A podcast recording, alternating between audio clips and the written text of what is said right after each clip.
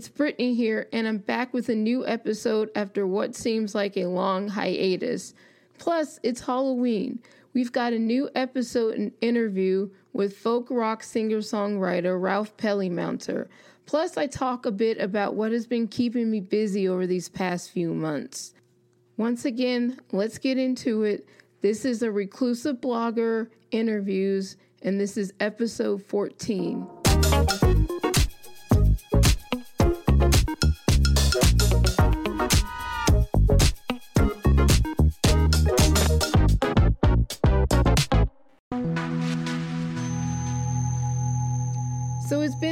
Hectic last few months for me. Besides switching my entire website from WordPress to Squarespace and then learning how to navigate that as a writer, I'm also a photographer as well. So I've been trying to get back into the swing of things with a lot of shows.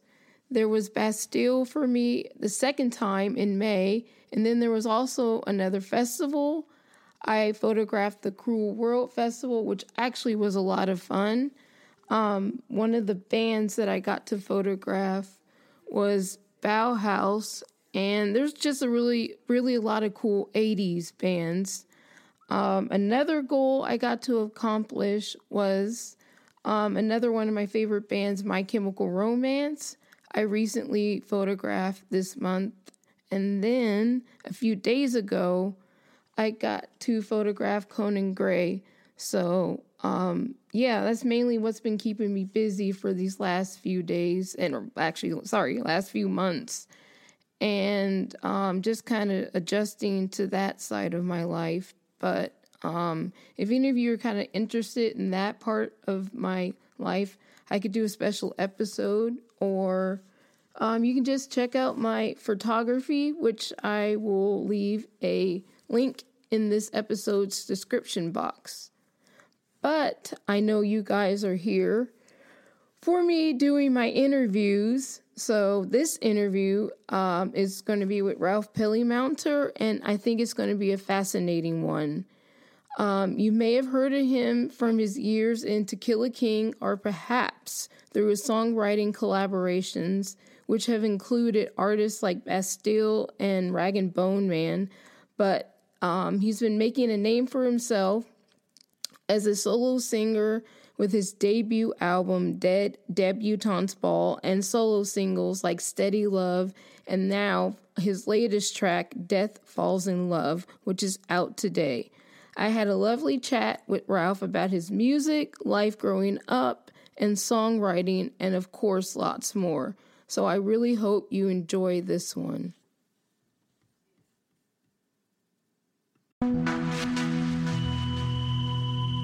Okay, hi. Um, there we go. I guess my first question is, how has your uh, how's this year been for you? Because I know 2022 has kind of been more of the kind of getting back into the music industry and creative kind of life for a lot of artists and musicians. Yeah, it's um I mean, yeah, it's been a it's been an odd one at the end of a series of odd years, I suppose. Because um, I was banging when COVID kind of first hit. Kind of go back before that, I was bang in the middle of a bunch of tours and about to go to Europe, um, and I just released my first record, and then everything just it just completely stopped. And I think the assumption was by this year that kind of things would be rolling back how they used to be.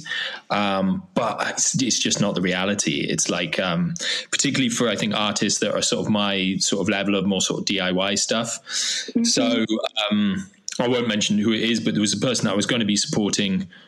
Uh, before all like uh, everything with COVID kicked off, but they're now deciding to take support slots with other artists rather than risk their own tours. Um, and I've just seen that like Animal Collective have just pulled their tour. Um, it's just very uncertain out there, and I think if you're a self-funded artist, um, there's just a lot more risks in, involved with touring and that sort of thing. And unfortunately, Brexit as well, um, it's like meant that touring Europe is more difficult. So yeah, everything's just not quite bounced back to the way it was. Um, one of the things I would say is a plus side, though, to be on a less negative note, is mm-hmm. a lot that I really love have started touring again. So like quite a few bigger bands who like it feels like they've all happened at once. So Modest Mouse, do you know them on yeah, um, yes. Fields? I got to see both of them um, last summer, and they were both on my sort of hit list of these are people I need to see, and they just never seemed to tour the UK properly, and then suddenly both of them in one one summer. So that's a little uh, positive, but yeah, um, yeah on the whole, I'd say it's just not quite how it's not got back to how it was before, basically, um, and it might be a long time until it does. Um, because I know you mentioned uh, Brexit. Uh, oh God, I yeah. know it's complicated uh, for audience, my audiences, and people that don't kind of that don't really know much about it, but um, yeah. I've seen a lot of people, there's a lot of people online that I follow that are living in the UK. Can you kind of explain in the simplest way possible um, how that affects a lot of touring musicians? Yeah. So I think a lot of, um, a lot of uh, i mean yeah it's still quite a hot button issue here and i think mm-hmm. it will mm-hmm. continue to be um, but I mean, yeah, I was very anti Brexit.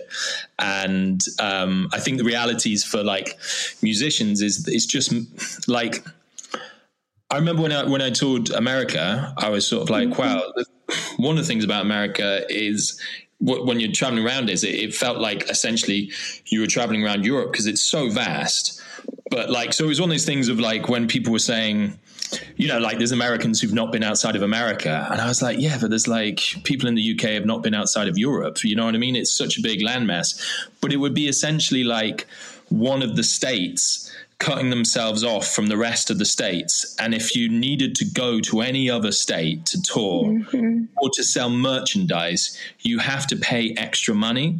So you wow. need to, you need to, and, it, and so it just means that and then also when you're then traveling between those states, they need to then do stuff like check all your basically all the merchandise you're taking and also all your your passports and all that sort of stuff.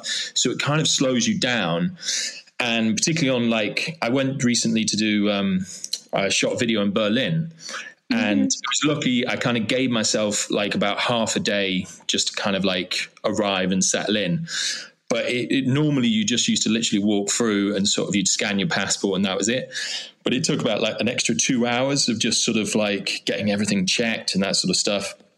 And you're hearing horror stories of uh, things taking longer than that. And one of the things with touring is it's quite like a I don't know. It's already on like a bit of a knife edge in terms of making timings and making profits.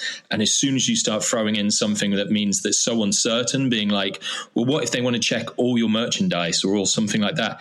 You could be looking at like hours and hours later. Um, wow. And so a lot of people are just saying it's not really worth it, or, or or trying, and you're hearing these horror stories of people missing shows, all sorts of stuff. So, yeah, essentially, I think that's the best way I can put it. It's like one state suddenly being like, yeah, it's going to cost money to go to any other state. and the worst thing is we've kind of inflicted it on ourselves. So it's not like you can even really complain. You're like, it's like, yeah, it's not something they're doing to us. It's what, it's a self-inflicted wound. So yeah, it's, that's, that's the best way I can explain it. So I think when you put it that way, um, oh, sorry. And when you put it that way, that was the best way that I understood it being an American and trying to grasp that because I, I heard I have heard a lot of horror stories um, just from other musicians that I fo- that I uh, follow and have interacted with. So I think I, I grasped it that way. Um, yeah. Oh, yeah. I mean, it, no, no. Just I'd say uh, again, it's another reason why I think going back to what I was saying, things haven't bounced back quite the same way. But it is interesting that now I think during COVID um, there was just this different way that you could interact with fans, I guess. So, like, I did like these Sunday sessions like every week, and you could do that, and like things like Patreon and all that sort of stuff. So, I think people are finding new ways to, yeah, I guess for DIY music to still exist, but. But uh, well, not necessarily new ways, but yeah, it's just ways that you're like, this is an mm-hmm. acceptable risk. You know what I mean? Yeah. Yeah, I think I uh, have attended some of those that you were uh, oh, that yeah. you did. but uh, my my thing is is that because um, of the time difference, I always have to remember that it's it's early here because I'm in California. So, yeah. uh, I since you had mentioned the uh, your new music and uh, filming the uh, music video in Berlin, I guess can you kind of talk about some of the new music that you're making and then how the video shoot went in Berlin? Yeah, yeah, absolutely. So. Um, it's I'm sort of working on album two at the moment, but we're kind of uh, mm-hmm. kind of just release a few singles as we go, and this is the I guess the second one. It's called Death Falls in Love. Um, it, the song is kind of like a retelling of like creation stories mixed in with like um, sort of tales of like death and stuff. So it's like um, yeah, it tells like this story about like a young couple. It could be like kind of the start of everything, and then they're sort of followed by death as well, who's sort of stalking them. And he falls in love with the girl, but then uh, one day he approaches her, and when he touches her, she falls down dead. But he doesn't really mean to do it. Um, but then, in his sort of way of trying to um, make amends, he gives the guy his horse, and the chorus is all about him trying to ride and save her, but you don't know if he really does. So that's kind of the story in a, in a sort of like nutshell, I suppose.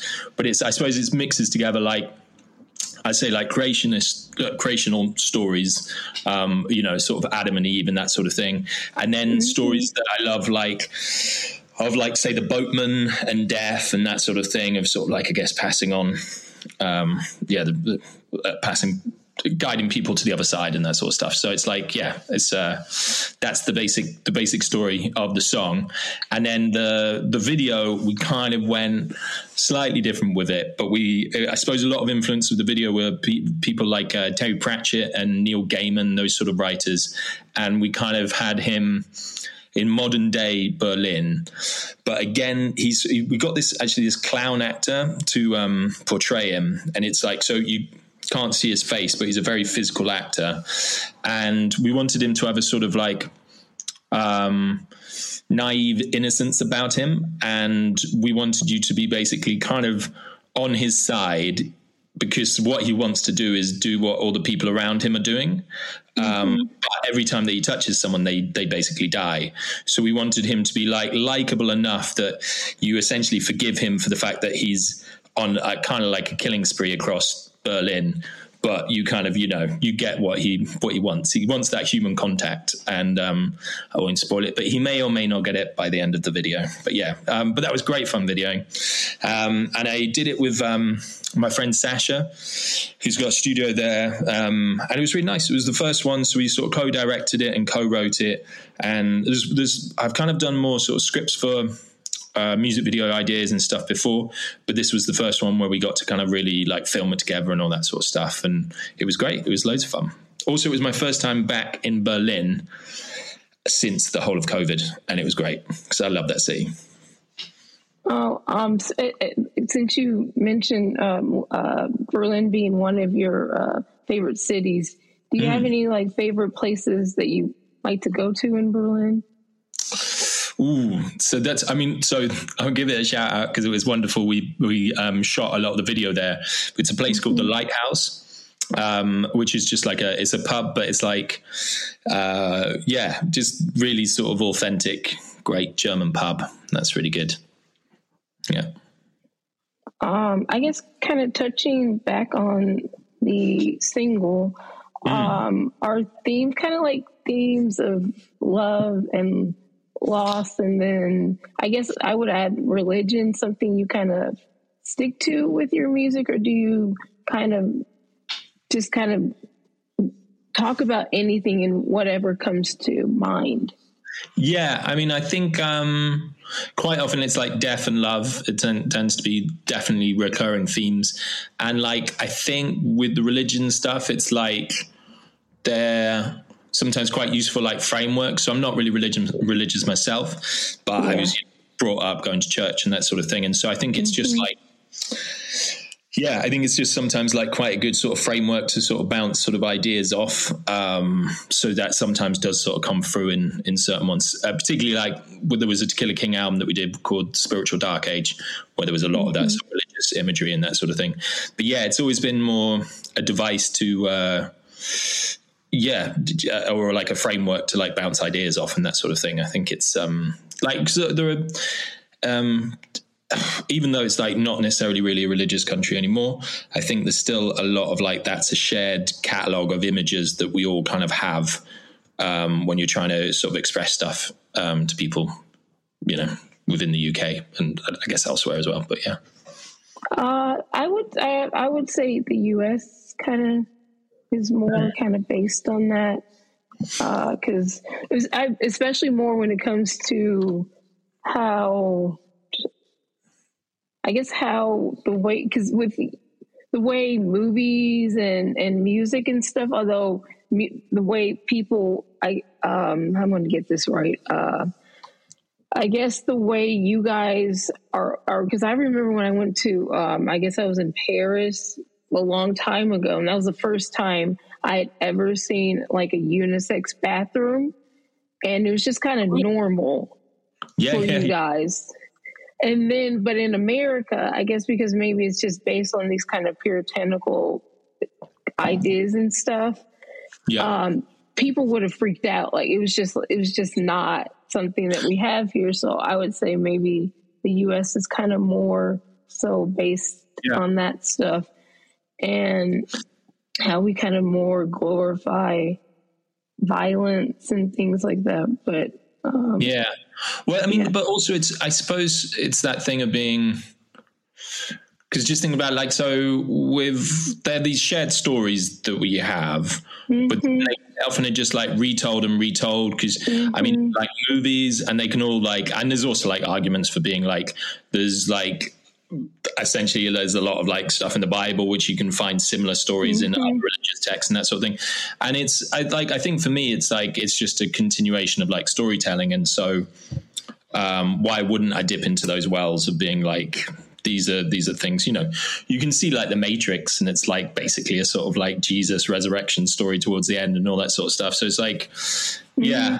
it's i just see it as a continuation and, I, and with this one, Death Falls in Love, I think it was maybe one of the first ones where I've actually gone to be like, okay, what would it be like to actually write like an an old fable or an old sort of like myth, but make my mm-hmm. own one rather than kind of dipping into other people's and then recycling it, if that makes sense.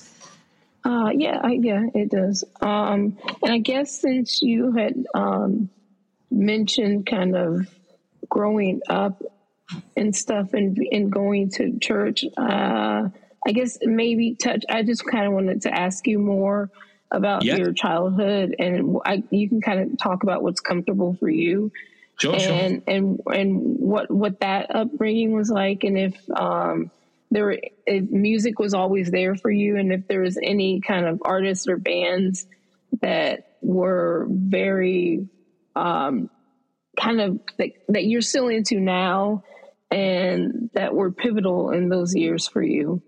Sure, yeah. Um, so I'd probably like a classic strayed Catholic. So we were, we were brought up Catholic, um, and we go to church on a Sunday and that sort of thing. And um, yeah, I mean, so my dad, he, he, he's like an engineer, but he used to be in like folk bands when he was younger.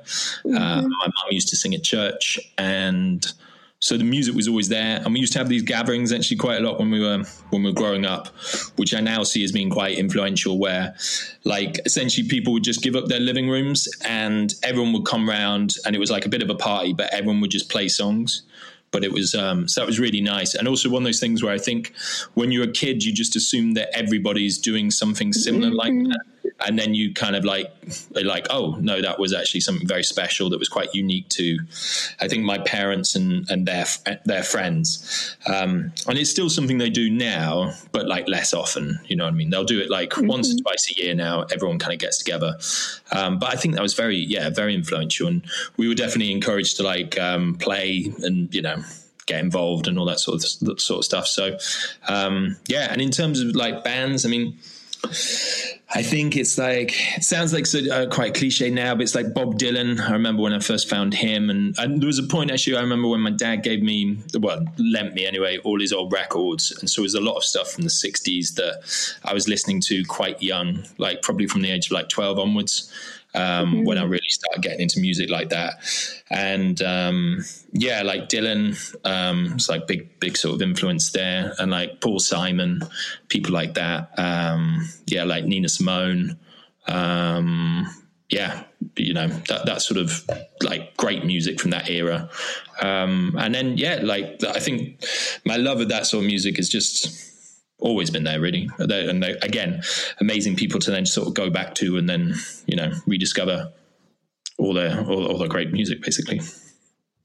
I can uh, those artists that you mentioned i can hear that they're kind of like bits and piece bits and pieces of their sound in your sound and uh, kind of pop in and out. And yeah. when you mention that um, you find you come you to come to realize that not everybody's family does that because I'm yeah. like that would be cool, but we my family didn't grow up doing that because well, for one thing, I can't sing, so. But yeah, I I thought I I think that's like really cool stuff like that. Mm-hmm. Just the little kind of memories from childhood that you maybe don't really kind of cherish at the when you're younger, but then as you start to get older, you realize that that was something that you should yeah, hundred percent. I think that's that's definitely it. Yeah. In fact, we're going this Friday. We're going to go to one of these events, uh, which so I'm heading back up north um, for yeah for like everyone just gets up and just does one little song. So it's nice they're still doing it now. You know, it's great. Mm-hmm. Um, also, I do think it's one of those things of. Um, accessibility of music as well of being like because mm-hmm. like that we were encouraged to just get involved. I'm very very aware that when i first probably started playing in front of people but not even probably about it i would have been absolutely terrible. Do you know i mean? Totally awful. And then also i started writing songs pretty early and then playing them to them.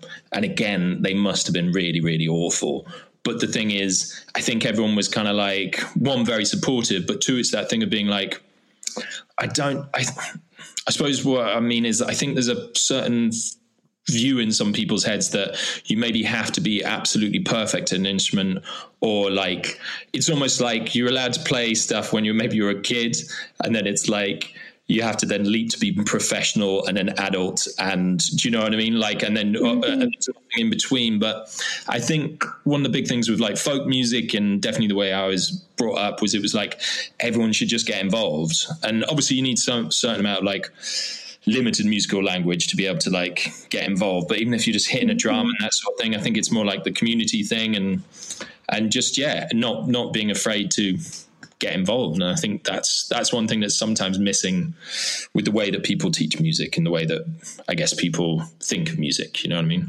There's barriers put up, which I think is a shame.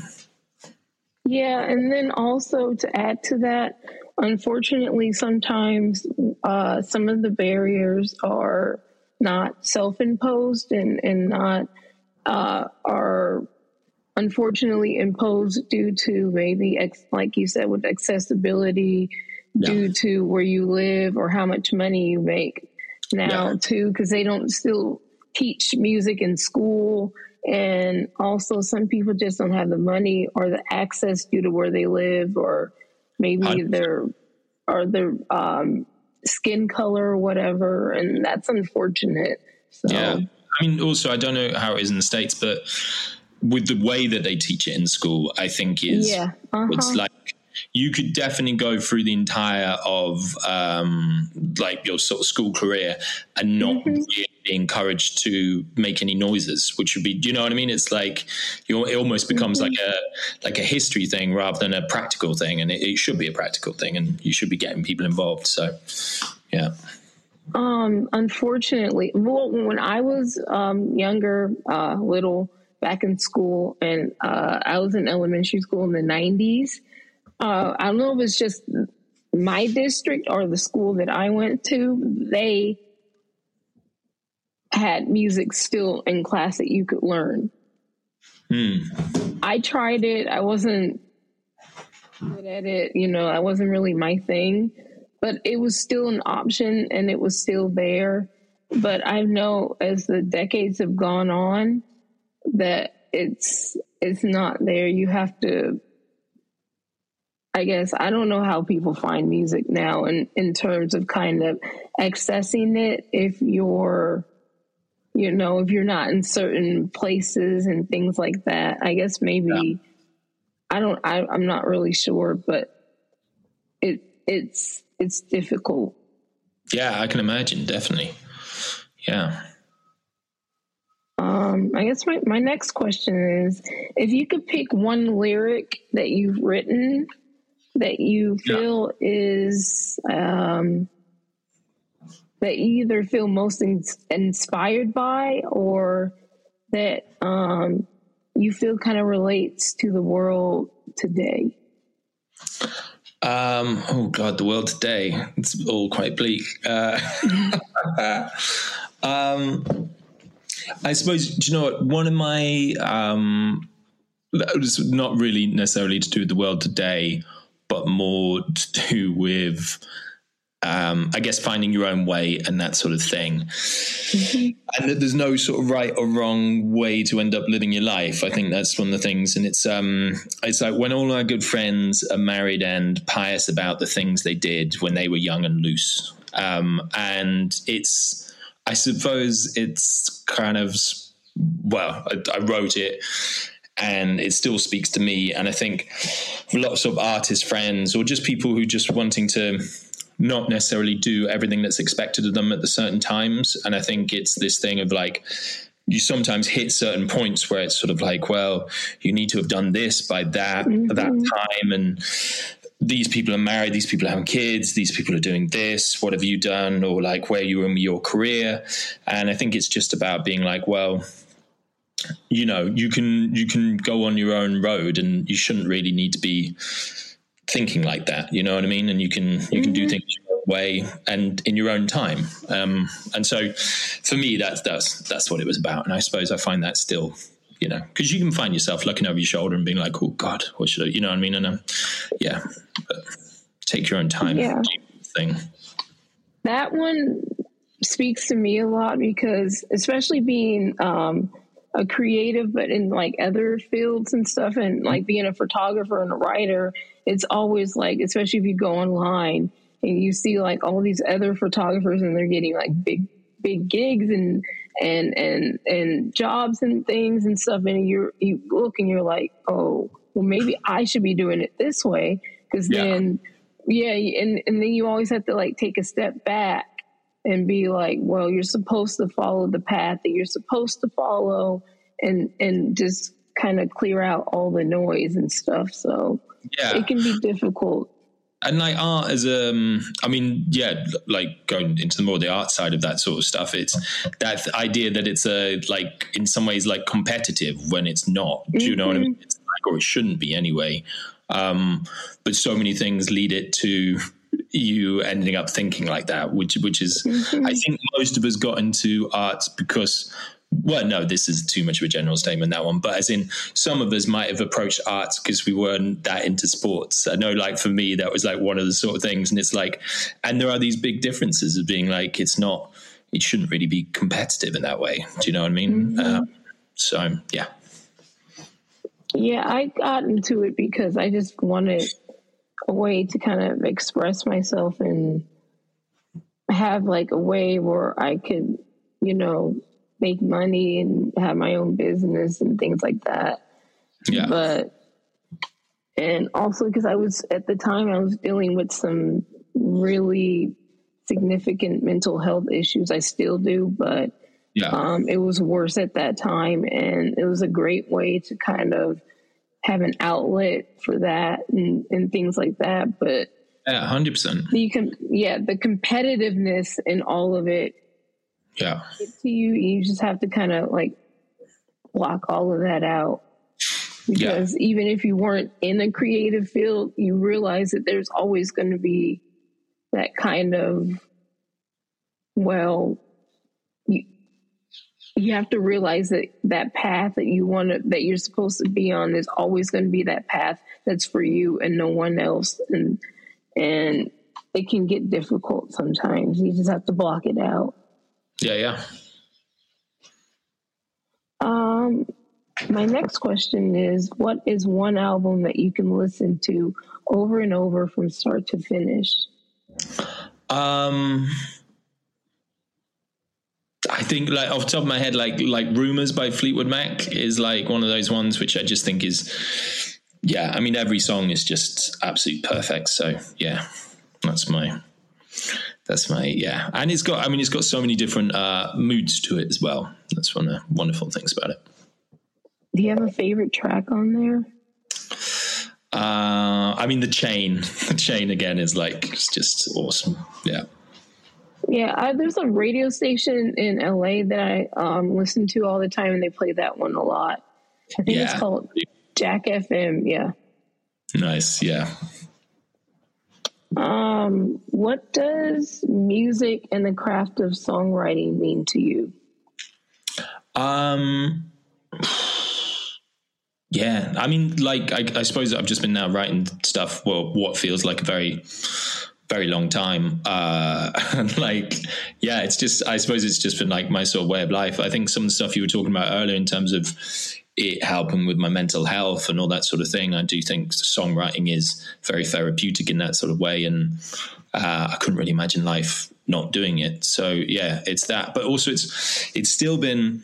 I think with music, one of the things that I'm very cautious to try and keep is that sense of magic with it and just with creating stuff in general just that sort of sense of being like i love the idea that you kind of pluck something out of the ether and like there was nothing there. And then suddenly after i don't know however long it takes to get it from you playing on the guitar to then recording it there's like a finished thing there and it's something that you can you know point to and be like that was that was made. That was what we created together. Um, and that's that's i just love that. Do you know what i mean? So yeah i still have that sort of sense of wonder and excitement. That's good. Yeah. um this is um, uh, if you ever lose that yeah. sense of wonder would you stop? Um so i mean i think it's I don't know. I mean, I guess you probably would just naturally do it, like if you weren't really enjoying it. It's, I mean, you'd, yeah. I mean, like for me, I'm very lucky that I um, can make a living from doing music, and I'm very aware of that. Do you know what I mean? Uh, but mm-hmm. equally, it's one of those things where it's like not. It's not like I'm absolutely rolling in it as well. So it's one of those things of being like, I think if it wasn't something that was really exciting me, then yeah, I'd go on to do something else, I suppose. You know what I mean? But equally, I've now been doing it for so long, I can't really imagine doing something else. Do you know? So it's not. Yeah, I, I, I can't imagine it's going to happen anytime soon. But yeah, I'm sure if I did stop stop really loving it, then I definitely would stop. Yeah, go on to something new. Um, I guess my to kind of say talk go off what you were saying. Um, I know you write for other artists and things yeah. like that, or write with write with other artists. Um, when you approach songwriting um, for other artists, and when you approach songwriting just specifically for yourself, mm. is that any different? Um, yeah, no, no. It, I think it's quite different. I mean, I really love writing with other people, um, and I think the difference for me is like sometimes when you're writing with other people, it's more like creative problem solving. So you quite often will have quite a bit of a talk before we start writing and get ideas down about what the song could be about.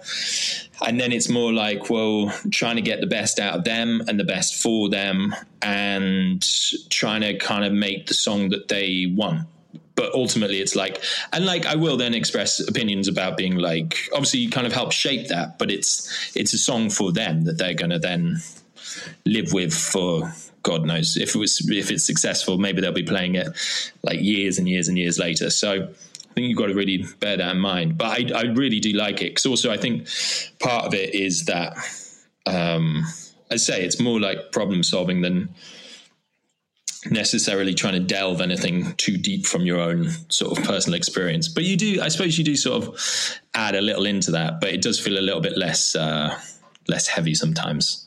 Um, but yeah, it's great fun, um, and also just doing other projects. So I did. Um, did the score for a short movie like a number of years ago, and again that was just very different. Um, and just lots of fun, really. So it's like, yeah, they're all like different, um, just aspects that kind of can be can be really fun to do.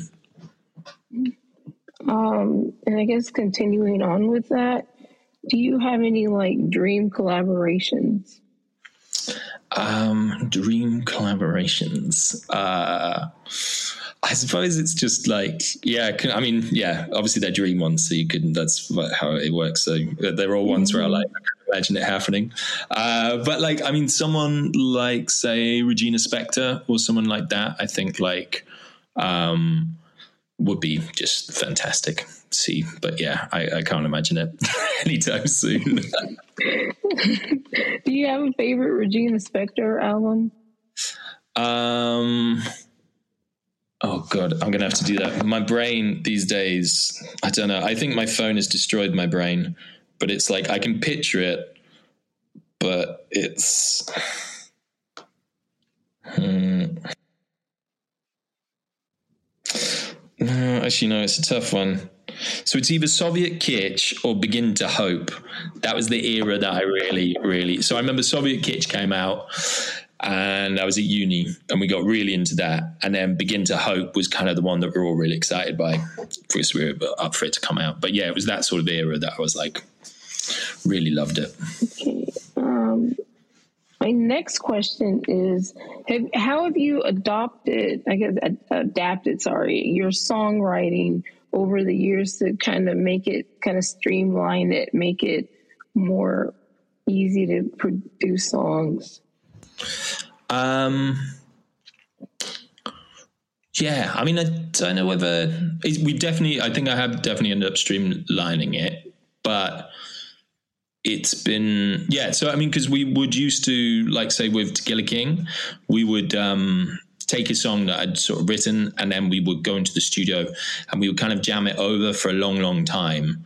Um, but also, it's one of those things that that it was again looking back these sort of things that you don't know it at the time, but that was actually such a privilege to be able to spend that amount of time with uh, these fantastic musicians and all in one room and doing that. But now it just seems like that would be impossible because we just it would be like we'd go in like every day of the week um, almost like a nine to five into the studio and just spend ages just going around and around those songs. Um, I think now, but also it's, uh, I guess, like more confidence as well in your own abilities and also maybe your own opinions and stuff. So now we, do with some of the songs, we go into the studio with it just being the bare bones that, that I've written and then we start building up in the studio.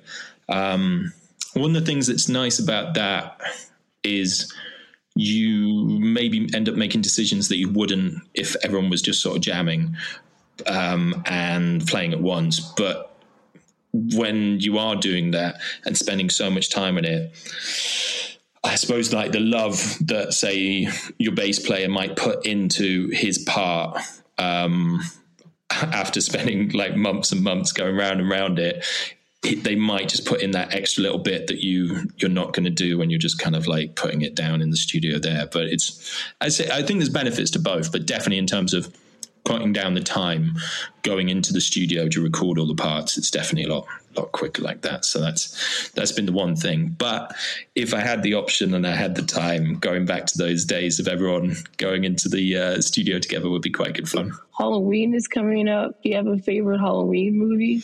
Oh, favorite Halloween movie, favorite scary movie, maybe. Um, oh, yeah. Actually, have you seen Hereditary? No, I have not. I, I, I'm for when it comes to like Halloween stuff. Um, I get some of the newer stuff I yeah. get a little spooked out by. I like a lot of classic films though. Yeah, I mean this one probably will spook you out. It's really good though. I really recommend it to anyone. It's it's great. And also it's great for multiple viewings because it's kind of written in quite a clever cyclical way. So yeah, it's good. Um, but yeah, that's that's a that's that's a pretty good one. Okay. Um, I, this is another uh, fun question. Do you have a favorite overused movie quote?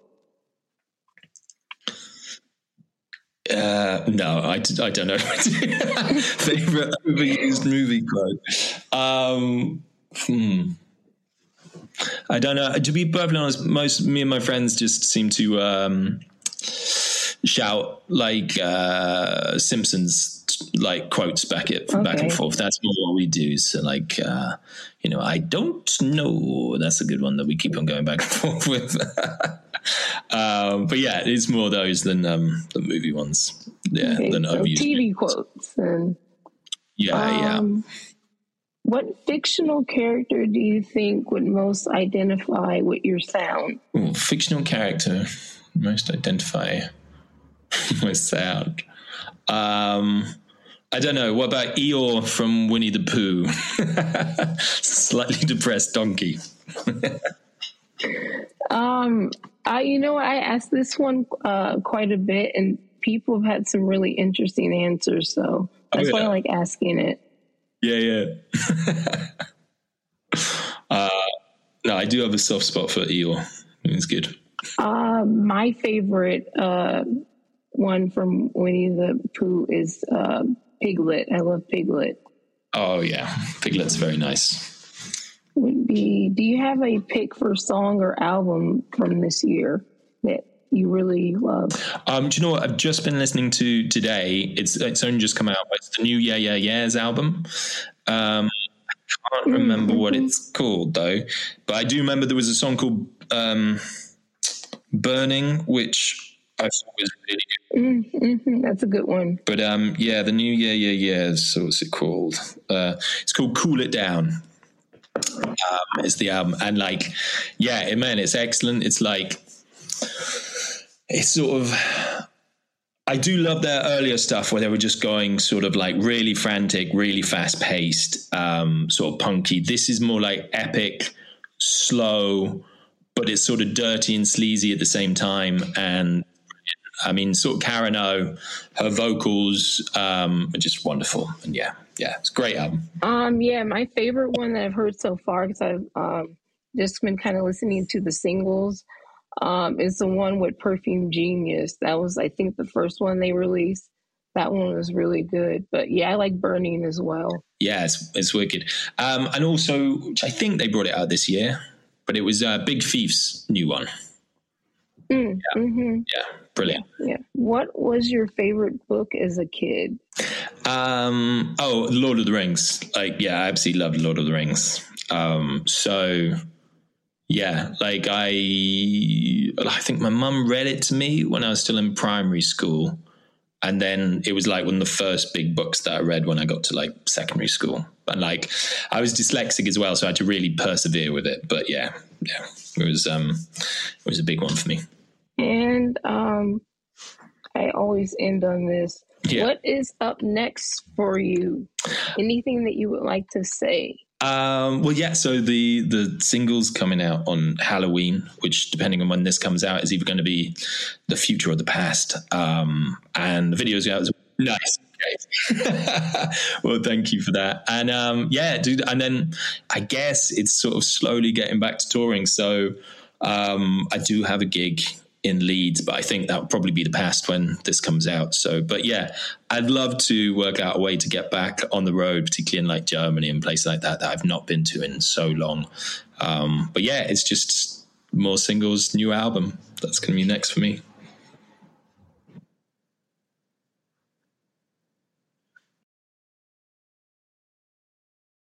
Yeah, yeah, it was lovely.